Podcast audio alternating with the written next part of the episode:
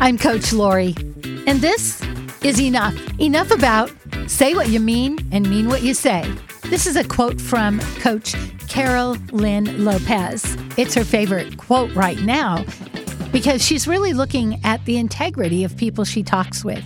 We were talking about how isolated it can get if you're an entrepreneur because you're working alone and we don't use the phone like we used to. And millennials really don't. So there's sort of an age gap. There's some of us that still actually like to talk on the phone. If you're going to say you're here for somebody, then what does that mean? I think we need to be really clear because an older generation may think, okay, I can call. A younger generation may say text. Another one may say Facebook. So when you're making promises, which is your integrity, it's what you have, it's what represents you, be clear.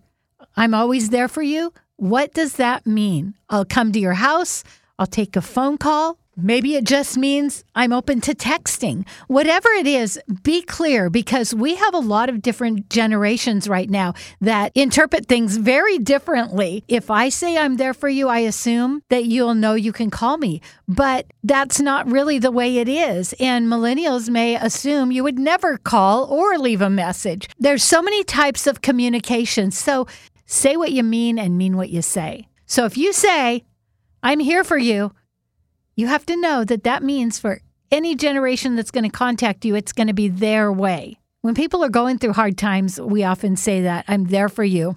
And then we leave it up to them to contact us. One thing I've really learned that works well is to say, Hey, I'm here for you. You know, I could babysit, or I could run to the store for you, or I could take your shift at work offer something what you can do rather than leaving it totally open so they have to figure out. Because if they call and they're in a vulnerable place and they say you said you'd help me out. Can you take my shift? and you're like no I didn't mean that be clear. So let's be intentional be clear and not only state what we mean when we say I'm there for you.